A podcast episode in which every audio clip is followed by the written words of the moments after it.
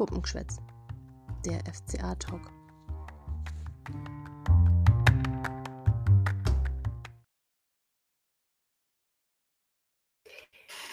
Servus, grüß euch, liebe FCA-Fans und herzlich willkommen zu einer neuen Folge Puppengeschwätz. Heute mit Teil 2 unseres Hinrundenrückblicks und auch heute haben die Irina und ich wieder zwei Gäste mit am Start. Heute sitzt sogar neben mir die Anki und wir haben auch noch den Marcel zu Gast. Schön, dass ihr beide da seid und euch die Zeit genommen habt, um mit uns ein bisschen über ja, die letzten fünf Spiele und so zu quatschen. Stellt euch doch einfach mal kurz vor, wer seid ihr, woher kommt ihr, seit wann seid ihr FCA-Fan, warum, vielleicht noch, wer ist euer Lieblingsspieler? Erzähl doch einfach mal, Anki. Servus, ich bin Anki, ich bin, seit ich denken kann, FCA-Fan. Ich komme aus Augsburg und die Hinrunde war ja so lala. Und mein Lieblingsspieler ist diese Saison äh, Mergin Berisha, einfach weil er ein super Typ ist. Vielleicht noch ganz kurz, seit wann bist du FCA-Fan? Seit Geburt an. Seit Geburt, ah, das ist schön. Ja, Marcel, auch Hallo an dich. Erzähl doch auch mal ein bisschen was von dir. Ja, auch Servus von mir. Ähm, ich bin Marcel, genau. Und ich komme tatsächlich aus Norddeutschland und äh, geboren bin ich in Berlin. Fan bin ich dementsprechend eher zufällig geworden, weil ich als Kind irgendwie einen sympathischen Verein gesucht habe und auf Augsburg hängen geblieben bin. Das Ganze seit äh, 2013, also jetzt auch schon fast zehn Jahre. Und mein Lieblingsspieler ist Mats Petersen aktuell. Und ja, generell, ich war schon immer irgendwie Fan von Linksverteidigern, dementsprechend auch damals Philipp Max. Und ja, so viel zu mir erstmal. Ja, voll cool. Ich begrüße es ja immer, Leute aus dem Norden kennenzulernen, weil ich wohne auch schon seit einiger Zeit, äh, nicht im Norden, aber im, ja, was kann man da Nordwesten sagen, so zwischen Bielefeld und Hannover. Ähm, woher kommst du denn genau, wenn man schon mal fragen darf? Äh, Schleswig-Holstein, also sehr, sehr naheliegend an Hamburg tatsächlich. Ja. Aber ja. Können wir alle froh sein, dass du kein HSV-Fan geworden bist. Danke. So, ich würde sagen, cool, dass ihr heute dabei seid. Ich freue mich persönlich sehr. Es ist doch sehr durchmischt. Einen aus dem Norden, Anki, die dem FCA ja persönlich sehr nahe steht. Vielleicht kannst du dann später nochmal erzählen, dass du ja auch ähm, ja, selber auch, glaube ich, beim FCA aktiv warst, Anki. Und ähm, ja, kommen wir zur DFB-Pokal, die zweite Runde die Runde, in der wir dachten, wir können die Bayern ein zweites Mal innerhalb kürzester Zeit schlagen. Ähm, ja, vorher hatten wir schon die Hiobsbotschaft, Mergem Berisha, Ankis Lieblingsspieler, fällt aus. Anki, wie sehr hat es dich getroffen, dass Mergem Berisha gerade in dem wichtigen Spiel ausfällt? Ja, es war schon sehr hart, aber ähm, die Bundesliga ist einfach wichtiger, deswegen hat es mich gar nicht so hart getroffen, ähm, weil der Fokus sollte auf der Bundesliga und nicht auf dem DFB-Pokal liegen. Ja, da hast du recht, würde ich sagen. Ähm, definitiv. Ähm, das Spiel, das ging ja eigentlich ja, relativ äh, gut eigentlich gleich los, weil der FCA hat es ja da tatsächlich geschafft, überraschenderweise, weil ich habe ehrlich gesagt nicht damit gerechnet, recht früh durch Marcel, deinen Lieblingsspieler Mats Petersen 1 zu 0 in Führung zu gehen. War ein schönes Tor, ne? Und Bayern kann er, oder? Ja, definitiv. Also generell, wenn der Lieblingsspieler trifft, ist immer super, aber wenn zwei seiner drei Bundesligatore dann auch noch gegen Bayern sind, das macht es äh, nicht schlechter, ehrlich gesagt. Ja, dem stimme ich voll und ganz zu. Vor allem kriegen wir ja irgendwie immer voll die harten Brocken in der zweiten Pokalrunde. Bayern ist ja auch nicht das erste Mal. Äh, wir hatten schon mal Leipzig und so weiter. Ja, und warum müssen eigentlich Spieler immer gegen uns aufblühen oder das Spiel ihres Lebens machen? Denn das 1 zu 1 fiel ja durch Eric Maxim Choupo-Moting, der erst im Spiel gegen uns einfach zeigt, dass er vielleicht Lewandowski bei den Bayern doch ersetzen kann.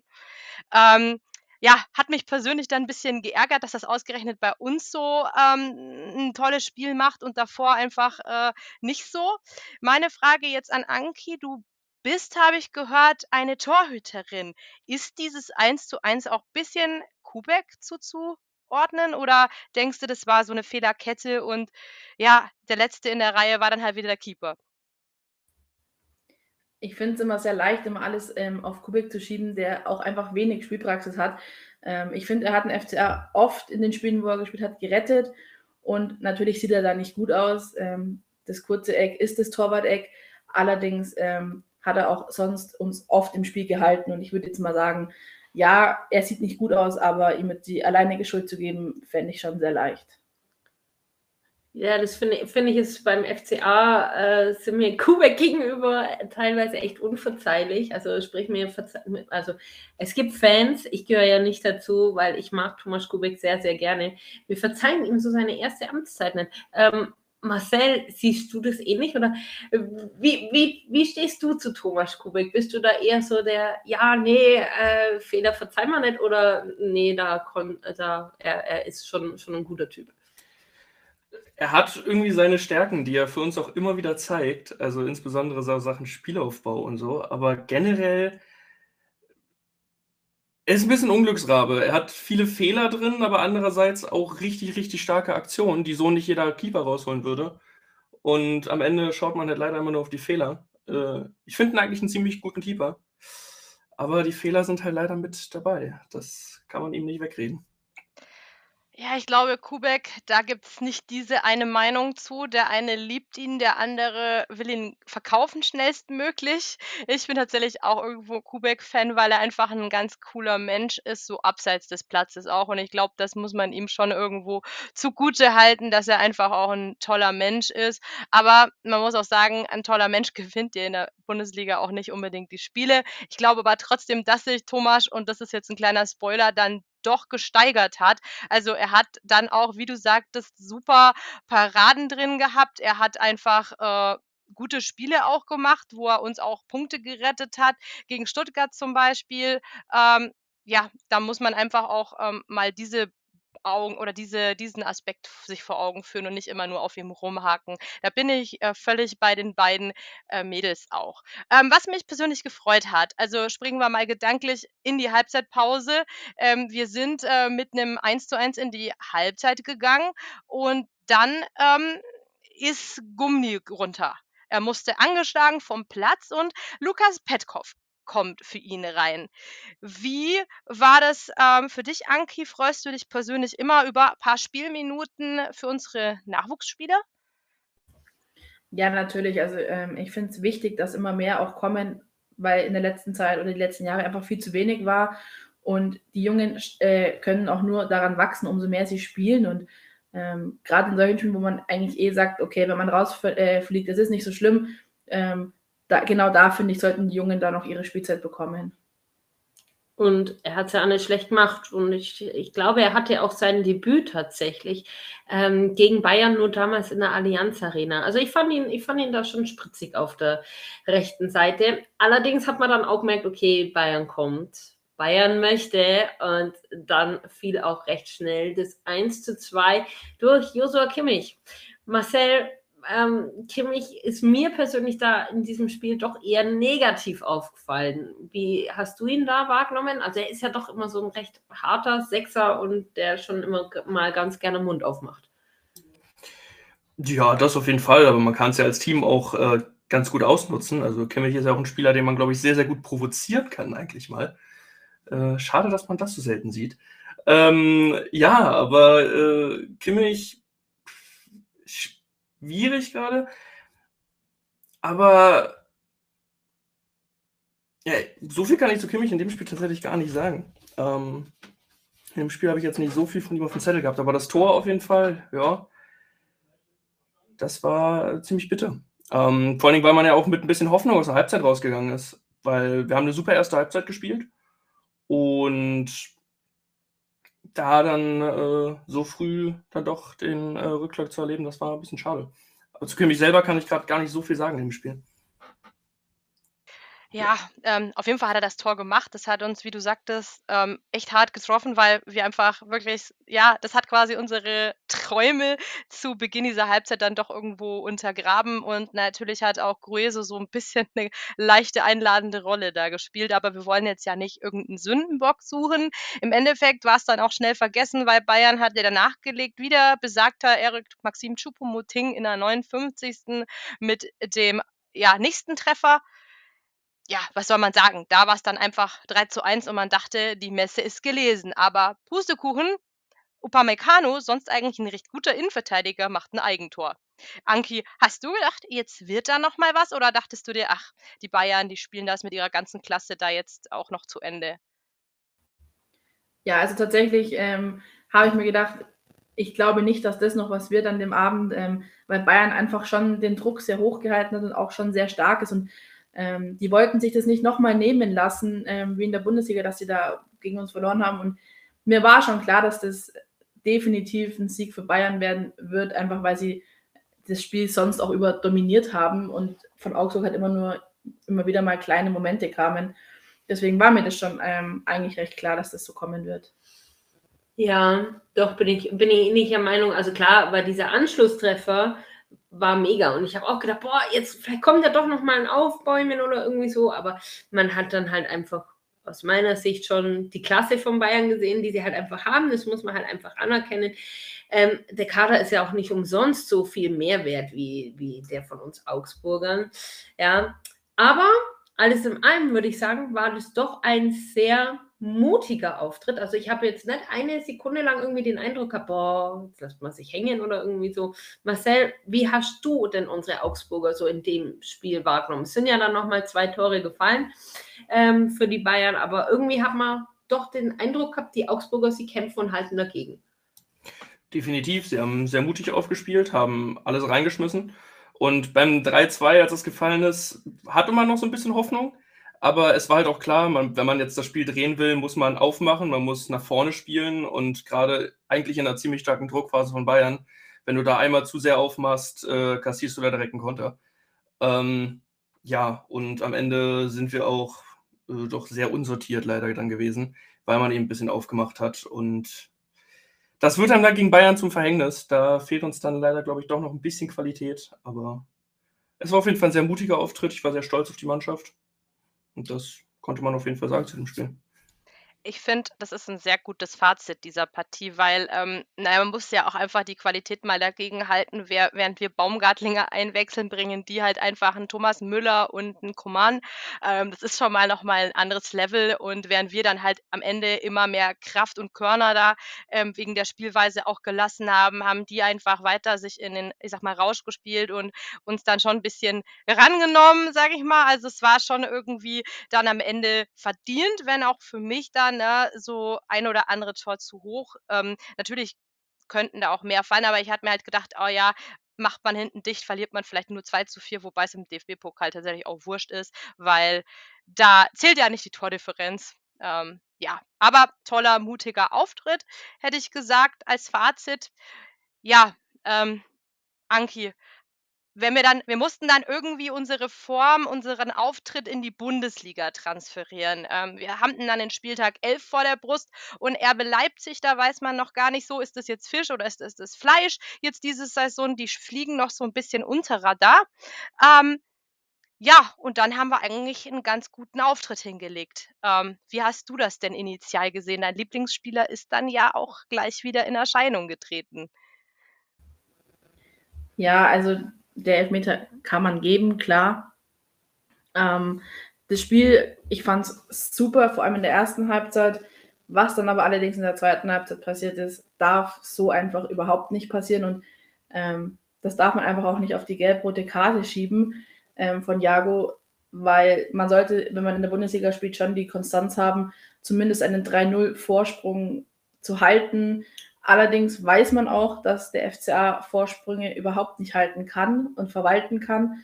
Ähm, deswegen, ich fand es ein bisschen schade, dass man sich dann so sicher gefühlt hat und gerade gegen eine Spitzenmannschaft wie Leipzig ähm, geht das einfach gar nicht, weil man weiß, dass die einfach die Qualität haben und trotzdem muss man aber sagen, die erste Halbzeit hat der FCA einfach sehr, sehr souverän gespielt und ähm, darauf, finde ich, sollte man auch aufbauen.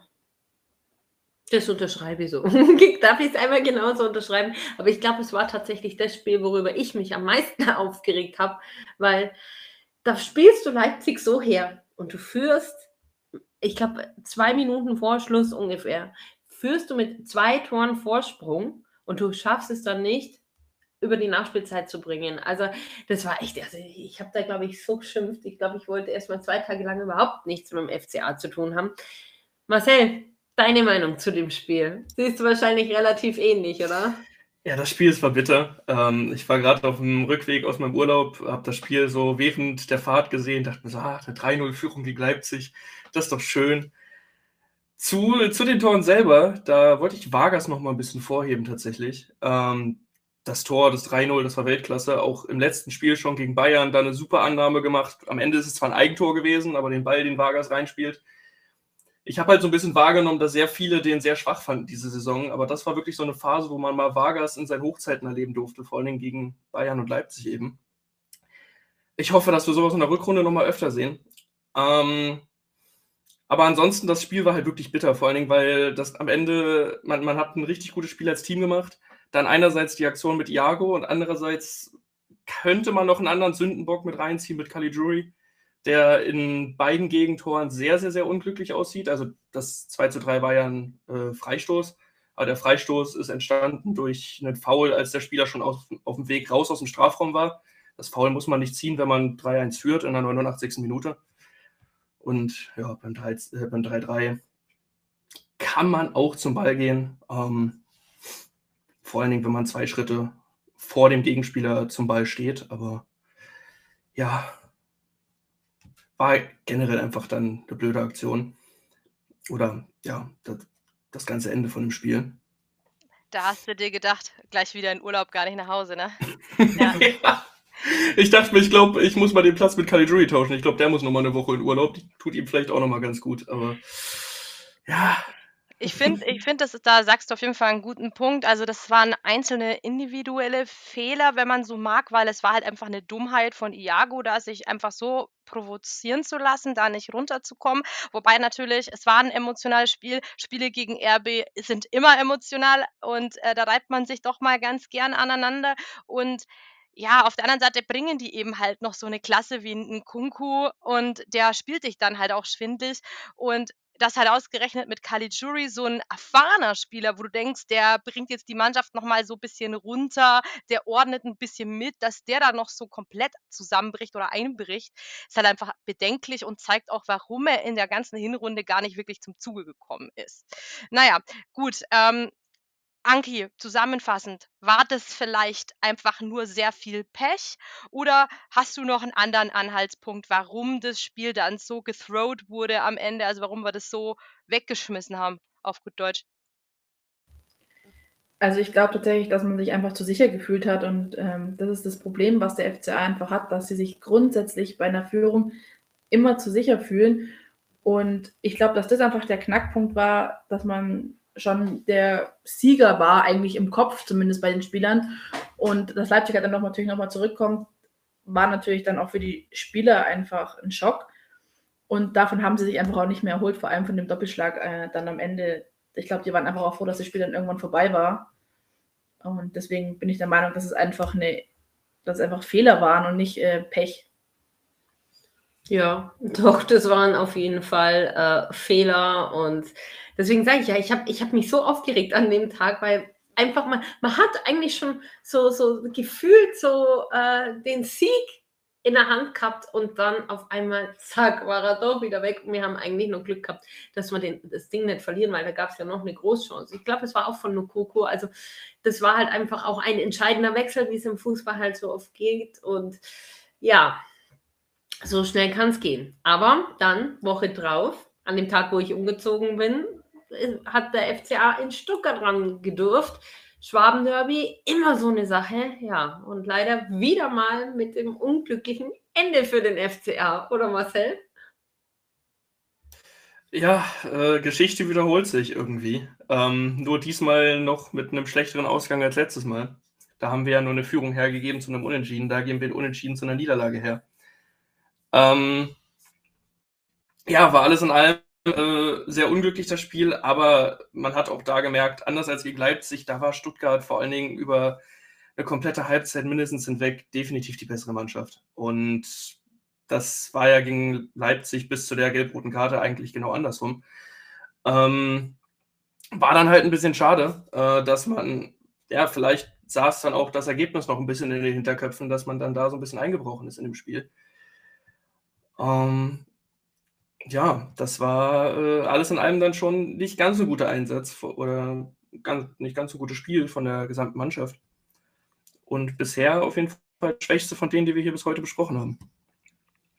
Ist auf jeden Fall auch ein Spiel, was man als FCA-Fan mitnimmt und was in Erinnerung bleibt als ja, Herzinfarktspiel, weil äh, gerade diese, die zweite Halbzeit, da ist mir, also da war ich ja permanent im Krisenmodus, also persönlich, also ich glaube, ich hatte danach auch keine Stimme mehr, weil ich permanent mir dachte, deck den, deck den, faul ihn doch einfach mal. Ähm, was ist dann das jetzt alles hier? Ja, und das war echt äh, wirklich äh, ein sehr schwieriges Spiel zum Anschauen als Fan.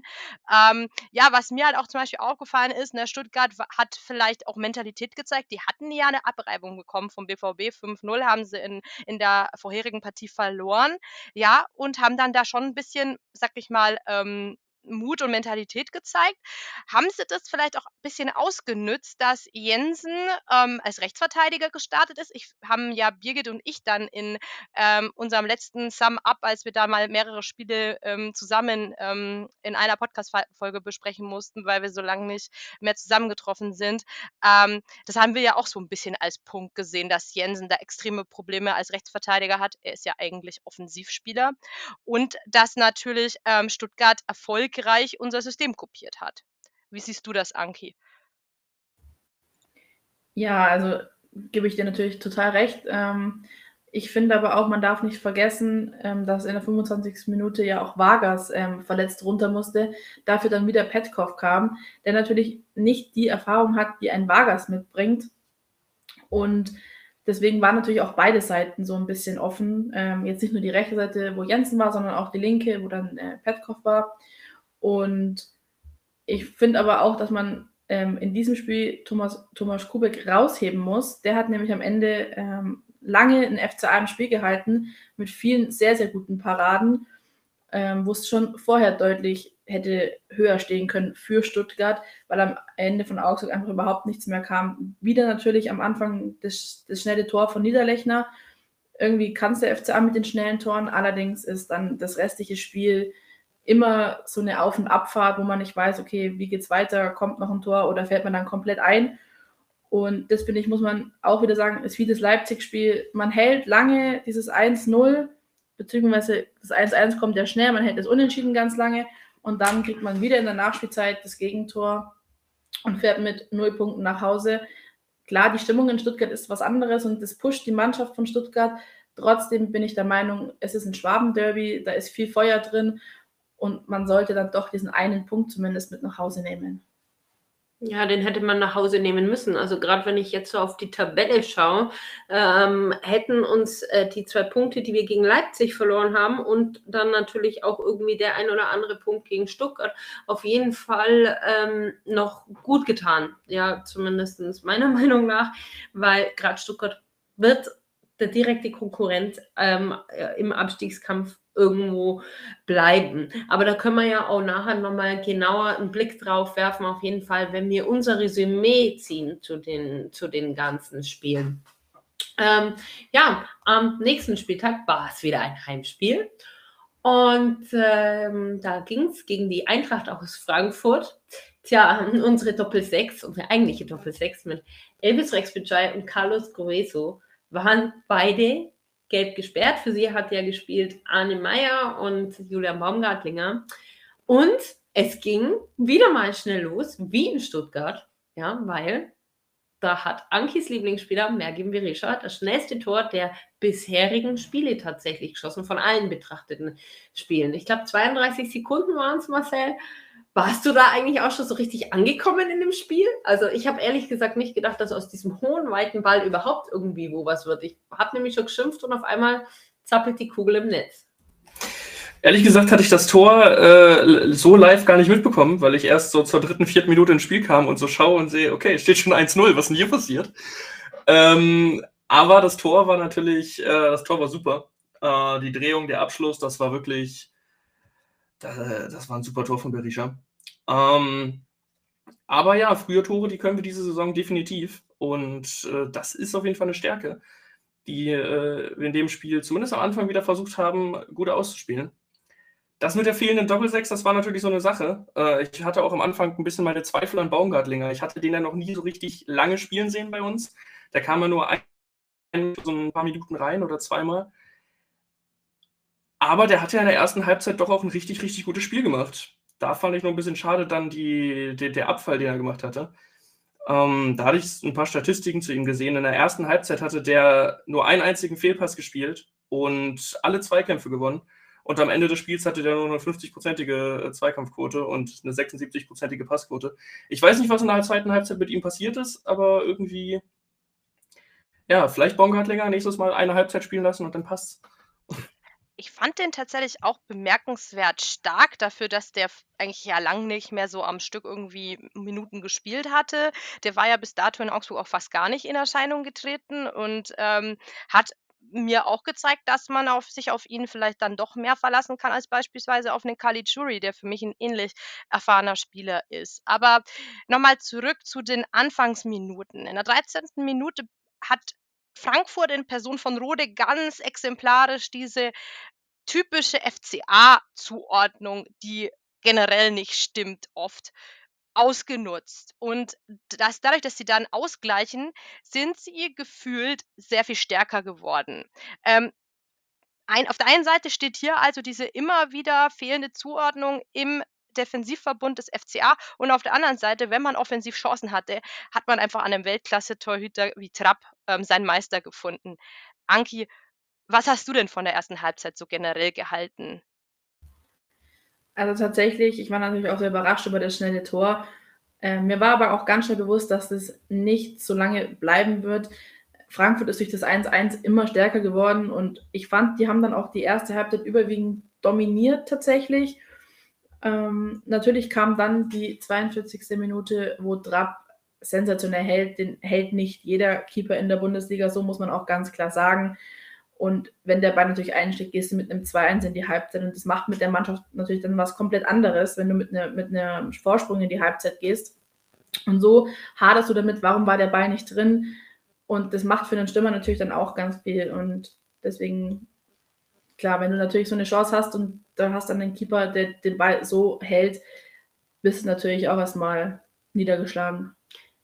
Was habe ich an diesem Tag über Kevin Trapp geschimpft, weil er hat ja, er hat ja nicht nur den einen raus, er hat ja nochmal, ich glaube, ein oder zwei äh, so wirklich sensationelle Paraden ja wirklich an den Tag gelegt. Aber auch Oliver Glasner hat natürlich ähm, in der Pause dann sein goldenes Händchen bewiesen, na, indem er dann natürlich den Siegtorschützen mit Ansgar Knauf eingewechselt hat.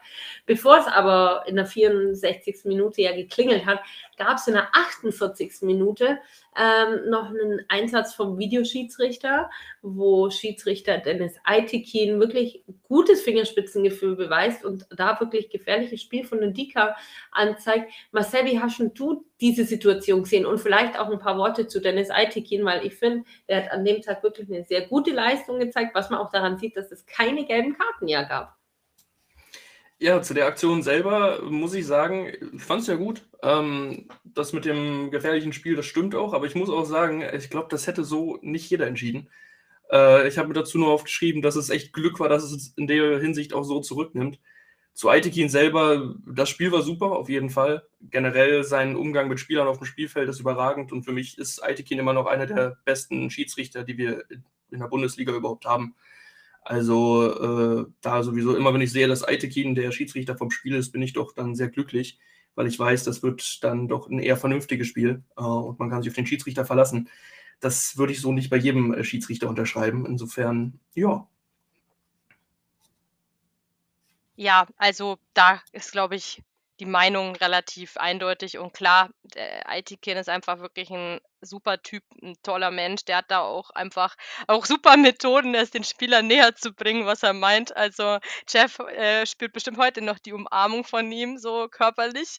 Ähm, ja, und generell glaube ich, ähm, na, muss man einfach zu dem Spiel sagen, ähm, war Frankfurt schon sehr stark. Ich finde generell haben die einfach echt einen guten Kader, ein gutes Gerüst so. Und ähm, wenn man dann ähm, aber so sieht, wie der FCA die Punkte halt liegen lässt, dann sind das halt Spiele, die kannst du dann doch vielleicht noch zu einem 2-2, wenn du ein bisschen Spielglück hast, noch irgendwie ummünzen. Mir fehlt persönlich immer dieses Aufbäumen am Ende der Spielzeit, dass du noch sagst, jetzt wechsle ich noch jemand ein, man weiß gar nicht, wer soll da noch kommen und das Spiel umreißen. Also da äh, wird auch in Lukas Petkov jetzt nicht, ähm, also das ist halt ein super Typ, ein bemühter Jungspund, aber der wird dir jetzt nicht, sag ich mal, noch drei Buden reinhauen. Das ist einfach noch nicht diese Qualität, die du brauchst, wo du nachlegen kannst, das andere Team haben, aber wir derzeit halt nicht. Ja, ähm, Spieltag 14, Union Berlin bis dato Tabellenführer. Ähm, da konnte man schon mal äh, ins Zittern kommen. Ich glaube, Birgit und ich haben das auch ziemlich stark, meine ich. So nach dem Motto, oh Gott, die sind ja echt gut drauf. Was machen wir wohl gegen die? Ja, und dann gehen die gleich direkt 1 zu 0 in Führung. Ähm, da war wieder ein wenig unser Geeky im Mittelpunkt. Anki, kannst du zu dieser Situation noch was sagen? Hast du die vielleicht gerade noch bildlich vor Augen? Ja, also warum er da so rauskommt, ich glaube, das kann man bis heute die Frage nicht beantworten, was ihn da geritten hat tatsächlich. Ich bin der Meinung, wenn er im 16er rauskommt, ist es recht schön und gut, aber er ist halt kein Manuel Neuer, der ähm, sonst wo außerhalb des Strafraums verteidigen kann. Dafür ist er einfach viel zu unsicher am Fuß. Und man sieht auch, er rennt einfach schräg nach vorne, anstatt überhaupt zu gucken, wo ist die Laufbahn des Spielers, wo läuft der Spieler überhaupt hin. Und natürlich, dass dann Geraldo Becker das Tor aus dem Winkel macht, ist natürlich dann auch die Klasse des Spielers. Allerdings geht das Tor natürlich ganz klar auf den Giki. Und man hat natürlich eigentlich erwartet, dass gerade in diesem Spiel er Vollgas gibt, er total äh, äh, Feuer im Hintern hat und einfach dieses Spiel gewinnen möchte. Und ich glaube, da waren die FCA-Fans dann natürlich schon auch etwas gefrustet, dass gerade von ihm so ein Bock kommt, der sich natürlich auch vermeiden lässt. Definitiv. Also da darf er nicht so raus. Und ich gehe wirklich sogar so weit zu sagen, Thomas Kubek wäre nicht da rausgelaufen und der wäre auf seiner Linie geblieben, das Torwart wäre zu gewesen. Das Tor wäre nicht gefallen, wenn ein Thomas Kubek im, im Tor gestanden wäre. Ich weiß, ähm, dafür würden mich jetzt wahrscheinlich manche gerne schimpfen, aber ich sage nein, das, das Tor ist halt wirklich Kikis Fehler. Aber Gott sei Dank haben wir auch noch einen Florian Niederlechner ja parat. An dem Tag hat er sein 100. Bundesligaspiel, glaube ich, für den FCA gemacht oder sein 100. Spiel. Ah, ich weiß es jetzt immer ganz. 100 Spiele, glaube ich, waren es. Und der hat wirklich 80 Sekunden später sofort die passende Antwort gegeben, oder Marcel? Besser ging es ja nicht. Nee, natürlich nicht. Also Niederlechner generell äh, diese Saison so ein bisschen wieder sein altes Dasein gefunden. Bisschen Startschwierigkeiten gehabt, aber es ging dann immer besser der alte Knipser ist zurück. Man spielt ihm Ball hin und er weiß, was, damit, was er damit anstellen soll. Einmal flüssige Drehung und rein mit dem Ball. War so ein typisches Niederlechner-Tor, aber er hat es richtig gut gemacht. Und ja, das zweite Tor ist ja auch von Niederlechner. Ähm, da hat er jetzt natürlich nicht den, den Hauptanteil dran. Da haben wir natürlich vorher den super Distanzschuss von Demirovic, den er da an die Latte haut. Aber Niederlechner steht da, wo halt Niederlechner steht und macht ihn dann auch leicht artistisch äh, ins Tor rein und krönt damit ja dann sein hundertstes Spiel doch äh, sehr, sehr gut mit diesem Doppelpack. Ja, definitiv. Also der Doppelpack, der war sehr, sehr wichtig. Vor allem, weil ich persönlich ja der Meinung bin, ähm, dass man bei diesem 2 zu 1 für Union Berlin wieder mal im 16er total gepennt hat und wie man da Bären so frei stehen lassen kann, ja, ich weiß es nicht. Ne? Also total, total doof, ne? Irgendwie. Also ja, aber gut. In der zweiten Halbzeit, ähm, wir sind ja dann mit dem 2 zu 2 in die Pause, da hat Union ja eigentlich schon gewaltig gedrückt, Anki, oder? Also das war schon, uh, als FCA-Fan hat man da sehr, sehr gute Nerven braucht, oder? Ja, also vor allem in der 48. Minute, als dann dieser Lattentreffer da kam, da habe ich mir schon gedacht, boah, jetzt geht es nochmal richtig rund und ähm, habe eigentlich echt gezittert und gehofft, dass wir die, diesen Punkt wenigstens mitnehmen, weil natürlich Union Berlin steht nicht zu Unrecht da oben in der Tabelle, wo sie aktuell stehen. Und ich war am Ende dann doch ganz froh, dass wir dann zumindest diesen Punkt mitgenommen haben. Und ich glaube, das war dann ein, also komplett ein gutes Spiel auch. Marcel, deine Meinung noch so zur zweiten Halbzeit? Wie waren deine Nerven da zum Zerreißen gespannt? Am Ende waren wir, glaube ich, froh, dass man den Punkt dann mitgenommen hat aus der alten Försterei, oder? Ja, definitiv. Also man war so ein bisschen, man hat sich ein bisschen die Frage gestellt, warum wir nur noch im Verwaltungsmodus waren. Aber andererseits war es auch mal ganz schön zu sehen, dass wir es schaffen, ein Ergebnis über ganze 45 Minuten zu halten und nicht in Rückstand zu geraten. Ähm, ja, man, es war halt sicherlich nicht der Plan von Enno, äh, dass wir das als Training fürs Ergebnis halten nutzen, aber zumindest äh, kann man es im Nachhinein also das so ein bisschen sehen. Ähm, in dem Spiel wäre für uns nicht mehr gegangen, ehrlich gesagt. Wir haben ja nach vorne hin nicht mehr so viel versucht. Insofern ist man dann doch sehr froh gewesen über das Unentschieden, das auf jeden Fall. Und mal schauen, äh, gegen Union sind wir ja eigentlich immer ganz gut gewesen. Vielleicht äh, dann im Rückspiel trotzdem nochmal eine Schippe drauflegen. Ja, wichtig wäre es so. Vor allem ja spielen wir dann auch zu Hause. Wobei ist diese Saison zu Hause bei uns ja nicht wirklich läuft, ne? weil wir haben ja tatsächlich erst einen Sieg und ich glaube insgesamt erst fünf Punkte ja zu Hause geholt. Das ist, das ist für mich viel zu wenig. Und ganz ehrlich, das Spiel gegen Bochum, ich will eigentlich schon gar nicht mehr wirklich drüber reden, aber wir müssen es natürlich machen, weil wir natürlich eure Meinung auch noch hören wollen. Anki, wie hast du das Spiel gegen Bochum gesehen? Bist du auch immer noch angefressen? Also ich bin es immer noch, wenn ich da so zurückdenke.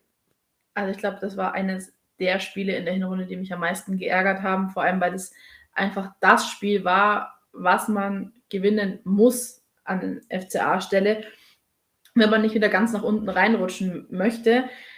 Allerdings bin ich auch der Meinung, dass die zwei frühen Auswechslungen von ähm, unserem Captain und auch von Grueso uns einfach das ähm, Genack gebrochen haben, weil es einfach doch zwei Säulen sind in unserem Spiel.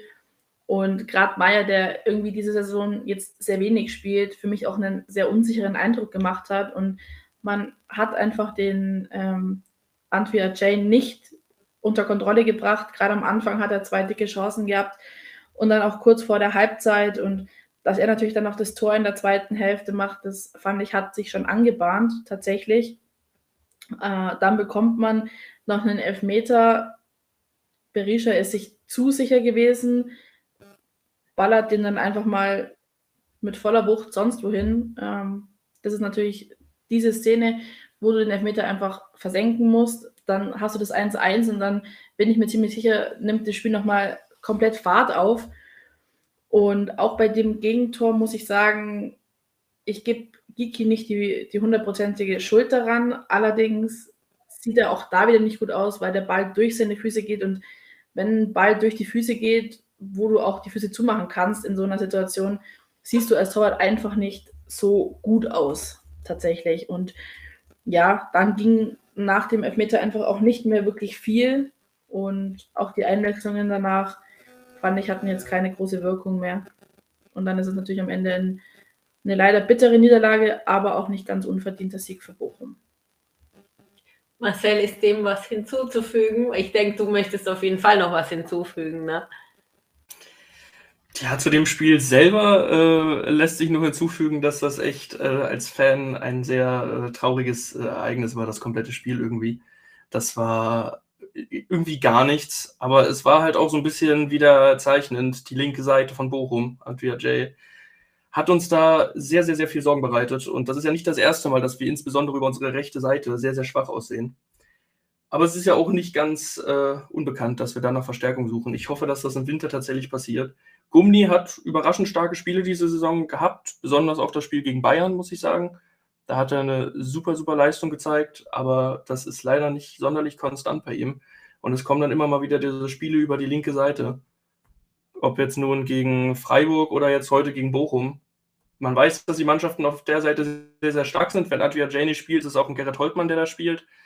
Und ja, man kriegt diese Seite irgendwie nicht dicht und das ist irgendwo schade, wenn man das im Vorhinein schon weiß und sich das dann im Spiel auch bestätigt.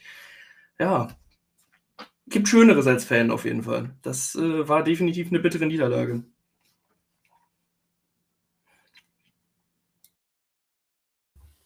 Ja, bitter war die auf jeden Fall. Also wie gesagt, ah, wie, mein Sohn hat an dem Tag noch, noch die Bochumer an der Wertachbrücke in Augsburg gesehen und hat mich dann ganz stolz vom Papas Handy aus angerufen und da habe ich gesagt, mein, hätte ich ihn halt irgendwie, keine Ahnung, mal vor Schienbein oder so getreten. Ja, hinterher habe ich mir dann irgendwo leider denken müssen in meiner Mut, okay, man hätte es doch mal getan. Aber gut, es gehört dazu. Es war, glaube ich, ähm, nach dieser doch sehr positiven Serie an Auftritten, weil ich fand, ähm, der FCA hat schon zwischen dem Hertha-Spiel und eben dem Bochum-Spiel eigentlich immer eine sehr, sehr gute Leistung gezeigt. War es dann doch nochmal sowas, wo ich sage, ah, sowas wollen wir eigentlich vom FCA nicht sehen, weil wir wollen ja eigentlich einen kämpferischen und leidenschaftlichen Auftritt sehen. Und das hat man aus meiner Sicht da definitiv nicht gesehen. Anki, wenn du jetzt die komplette Hinrunde für dich irgendwie ein Fazit ziehen müsstest, was muss besser werden? Was kann gleich bleiben? Ähm, wo müsste man nachrüsten? Wie ist denn so dein Gesamteindruck bisher? Auch so gern im, im Bezug auf Enno Maaßen. Ist er der richtige Mann für den FCA? Also ich muss natürlich ganz klar sagen, dass die Punkte, die wir geholt haben, viele Überraschungspunkte waren. Also man wird in der Rückrunde, bin ich mir fast ziemlich sicher, nicht nochmal gegen Bayern und auch nicht gegen Leverkusen punkten. Und gegen Leipzig nochmal einen Punkt zu holen, das sind natürlich dann sieben Punkte. Wenn die uns jetzt fehlen würden, dann wären wir mit ganz unten dabei. Und ich finde, das waren sehr glückliche Punkte. In der Rückrunde müssen definitiv so Spiele wie gegen Stuttgart, Hertha, Bochum einfach gewonnen werden, damit wir nicht den Gang in die zweiten Liga antreten müssen an sich bin ich der Meinung, dass Enno Maaßen nicht unbedingt der falsche Typ ist. Allerdings muss man dazu sagen, ihm fehlt vielleicht so ein bisschen die Erfahrung. Er hat das Spiel natürlich schon belebt tatsächlich. Also ich finde, man sieht seine Handschrift. Es ist gerade nach vorne sind wir wieder viel gefährlicher.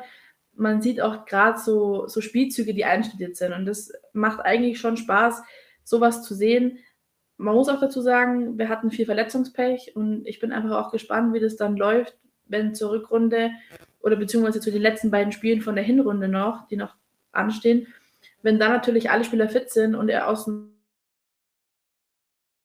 wirklich vollen schöpfen kann, was natürlich dann ist, wie es dann ausschaut, ob sich die Spieler dann einfach auch nochmal alle zusammenreißen, weil ich finde, auf manchen Positionen hat man auch keinen Konkurrenzkampf so richtig und die Spieler ruhen sich da so ein bisschen drauf aus. Ich bin der Meinung, dass auf jeden Fall auf rechts außen vor allem was passieren muss, da einfach Hano noch ein bisschen fehlt und wir da nicht so den Spieler haben, wo man sagt, okay, der kann den Unterschied machen, der kann gefährlich nach vorne sein. Das finde ich fehlt uns aktuell. Und ja, vielleicht auch noch einen, einen, zweiten Stürmer, dass man einfach sagt, okay, man, man kann da auch mal variabel vorne sein, dass man sagt, okay, das ist vielleicht ein variabler Stürmer, der auf der 10 spielen kann, der vorne drin spielen kann. Ähm, genau, also ich bin der Meinung, da muss definitiv noch was kommen. Zu den beiden Spielen, die noch anstehen, ich glaube, dass wir da vielleicht einen Punkt holen. Mehr glaube ich tatsächlich wird da nicht kommen. Und ich hoffe einfach, dass wir am Ende über der Linie stehen und mit dem Abstieg dann nichts zu tun haben. Ja, Punkt ja. vielleicht Gladbach. Marcel, bitteschön, dein Fazit und kannst gern auch Transferwünsche äußern und hau einfach mal raus, was dir so zu der Hinrunde in den Kopf rumfliegt. Ja, zusammenfassend bin ich mit dem Start der Hinrunde sehr zufrieden gewesen. Am Ende wurde es dann halt doch äh, leider wieder ein bisschen schwächer. Zu Enno Maaßen selber, ähm, ich glaube, er hat eine sehr, sehr gute taktische Idee äh, vom, vom Fußball generell. Und ich glaube, das kann auch mit ihm sehr, sehr gut funktionieren. Was ich bei ihm ein bisschen schade finde, ist, dass er sehr, ja, ich sag mal, sehr unsicher am Seitenrand erscheint und dann auch oft, okay, das funktioniert gerade nicht, dann stellen wir wieder zu der altbewährten Taktik um. Auch dieser Versuch, Ballbesitz zu spielen, hat die ersten drei Spieltage nicht funktioniert, direkt wieder zum alten 4-4-2. Ist nicht unbedingt schlecht, aber das, was dann am Ende draus geworden ist, fand ich ein bisschen schade, weil wir haben ja fast die zweite Hälfte nur noch auf lange Bälle gespielt. Und das hat überhaupt nicht zu der Mannschaft gepasst, weil keiner so richtig die Bälle festmachen konnte. Das hat man dann in einigen Spielen auch gesehen. Uns hat wirklich vorne so einer gefehlt, der in den Luftduellen sich auch mal richtig durchsetzen kann, um lange Bälle mal anzunehmen. Ich habe einige Spiele gesehen, wo wir echt unter 20 Prozent an gewonnenen Kopfballduellen haben, nur von den Offensivspielern her. So kannst du keine langen Bälle spielen. Der, der das mit am besten konnte, war André Hahn, aber der war ja dann irgendwann weg. Und wir haben die Taktik weiterhin versucht zu spielen. Das hat nicht funktioniert.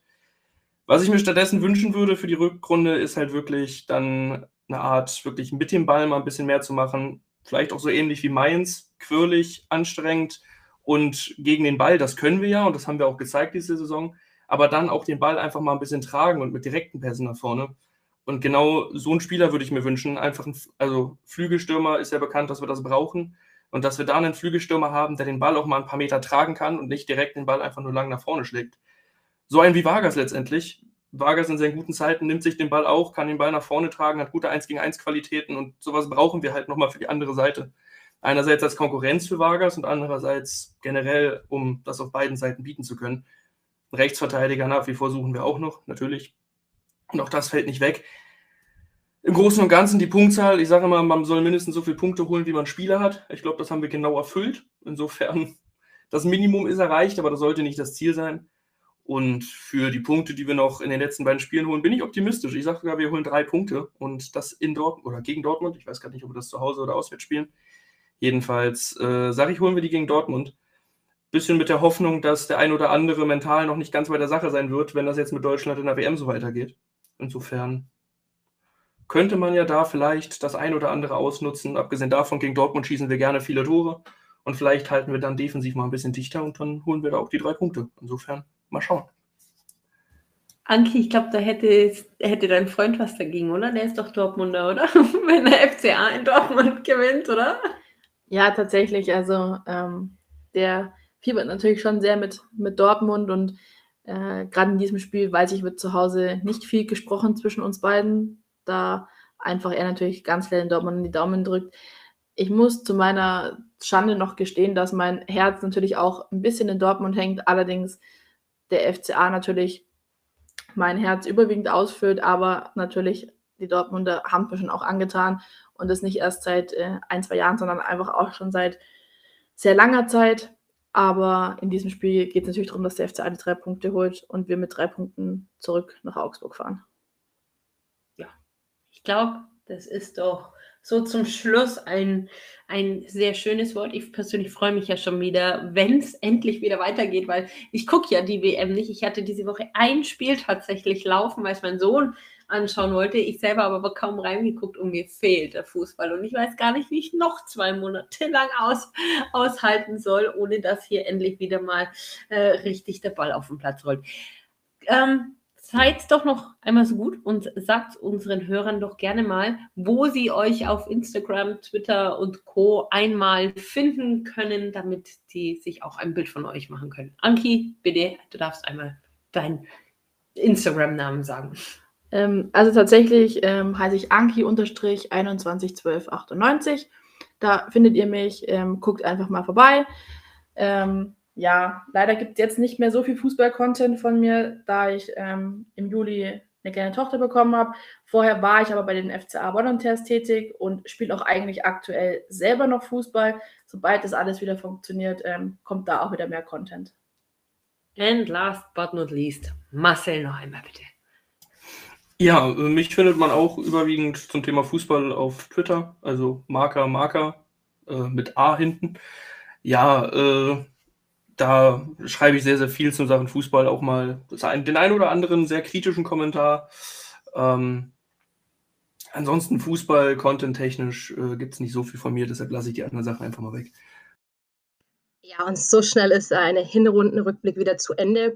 Ich glaube, da haben wir echt zwei super Episoden rausgebracht. Eigenlob stinkt, ich weiß, aber ich glaube, da darf man auch mal sagen, da sind jetzt sehr viele Mühen und Expertisen reingeflossen. Äh, Deswegen danke an alle Gäste, äh, die da waren, ähm, sowohl in unserer ersten Folge mit dem Marco und Chris, als auch jetzt mit der Anki und dem Marcel. Vielen Dank, dass ihr dabei wart und uns so bereichert habt mit eurem breiten Wissen.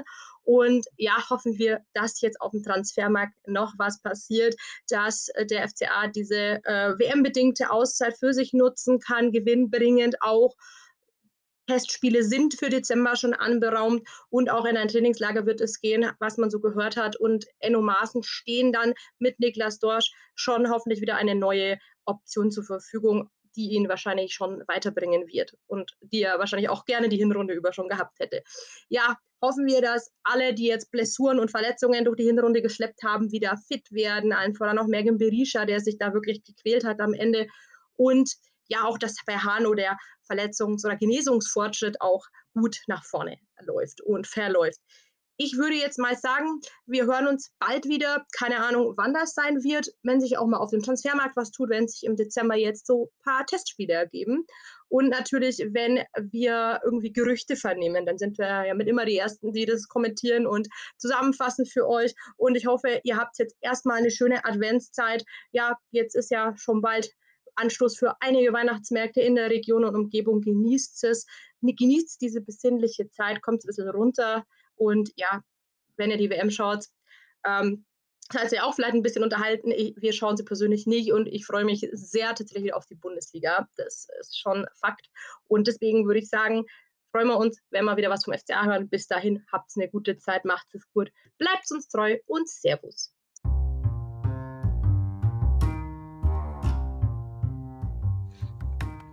Puppengeschwätz.